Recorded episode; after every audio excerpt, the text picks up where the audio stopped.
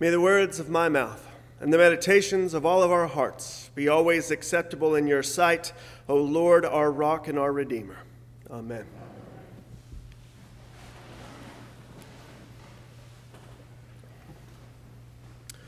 Good morning. I Thought I would begin this morning by telling you a story of when I left Trinity Seminary. I would tell Joe and my other clergy buddies goodbye for a short amount of time, and I would arrive in Jackson Hole, Wyoming. And this was pre meeting Ashley, but I was, show, I was on the ground there as a youth pastor, just beginning a long 10 year career there. And when I first got there, of course, everybody wants to meet you and they want to show you the culture of the place. And one of the dads of the youth group had a tourist business. And he said, Give me Friday and Saturday. I'm going to show you some things that you have never seen before. And he took me on a private tour of Yellowstone National Park. And of course, I was a little, he said, We're going to leave bright and early, three o'clock in the morning, but I promise the early rising will be worth it. And lo and behold, I've never seen it again. And what I came upon is something that you would see on the Discovery Channel or the Animal Planet or something like that. Because, of course, we saw grizzly 911 and her cubs. I had never seen a grizzly bear before, but it was in Lamar Valley that I would see something that was beautiful and breathtaking as well as I couldn't watch because it was gruesome. Lamar Valley and Yellowstone is one of the places where you go to see the great timber wolf. And I got to see, and it was mostly as the sun was coming up, but these beautiful animals that were majestic and they would howl and they were out hunting. And that would have been enough in itself. And I probably would have thought, oh, wolves are beautiful animals.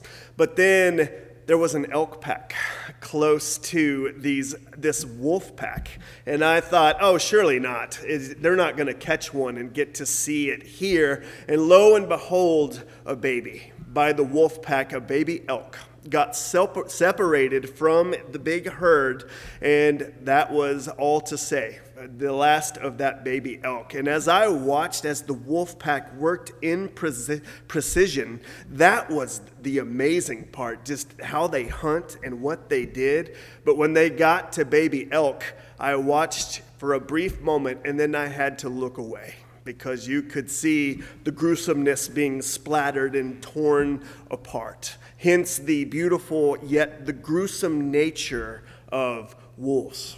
And I tell you that story not to make your stomach, your stomach turn, but can you imagine being with Jesus and these first missionaries, the first 70 that we hear in the Gospel of Luke this morning? And he is giving them instructions as they are being sent out. And he says, I'm sending you as sheep into the lair of the wolves. Can you, at that point, being one of those 70, I might turn and say, What did we sign up for? I mean, th- they probably had an image of what I described in Yellowstone, something similar. Are we going to be torn apart and devoured? Is that what Jesus actually means? And then Jesus goes on even further to say, Take no money bag, no sandals. And if anyone says hello to you on the road, do not say hi to them. At that point, if I was one of the 70, I may think, it's time to get out of here. This doesn't sound good. It doesn't sound like we're going to come back. Because the picture that is painted without something extraordinary happening is that these 70 are going to go face something bigger than them little defenseless sheep that are being sent out into the wolves. But as we get further into the gospel, we hear what happens. For Jesus has given them everything they need for, for this missionary journey that they are going on. He gives them further instruction to say, Go into households spreading the message of peace and the coming kingdom of God being near, and cure the sick. And he has empowered the 70 to go and do all of these miraculous things that they couldn't do in their own power. And we hear they all go out, probably fearful and in anticipation with a little anxiety. What is to go as we go two by two out on this proclaiming the word of God, the gospel message that the kingdom of God is near? And we hear they did not go out and that they are not devoured, but they come back victorious, rejoicing in what has happened. And they say, Lord, we did all of those things, and the demons even listened to us in your authority, and we were able to cast them out. And as they share their stories, Jesus says, I knew victory would come. You went in my authority, and you are no longer you were sheep that went out in my authority to live into the power of what I have prepared you to do. Sheep had done great things and begun to change the world in the name of Jesus Christ. I'm reminded by this story, this theme of sheeps and wolves. As I grew up, Saturday morning cartoons was actually a very popular thing as my family would do. We would go get donuts and watch Saturday morning cartoons. And I was reminded of the Acme wolf that would try to dress like a sheep, put on a sheep's clothing, but his tail and his ears and his big teeth would still be sticking out. And this reminds me, as we remember this gospel story in Luke about the 70 being sent out as sheep into the wolves, it is very natural for us as we sit here in church gathered to say, well, we are the sheep that are being sent out into the wolves. But we must remember, just like that Acme wolf, at one point, if not still today, we are all the wolves. And it wasn't 70 sheep that were sent out to be slaughtered, but it, but it was by the one sheep that was sent to his slaughter as the final sacrifice for all of our sins on the cross.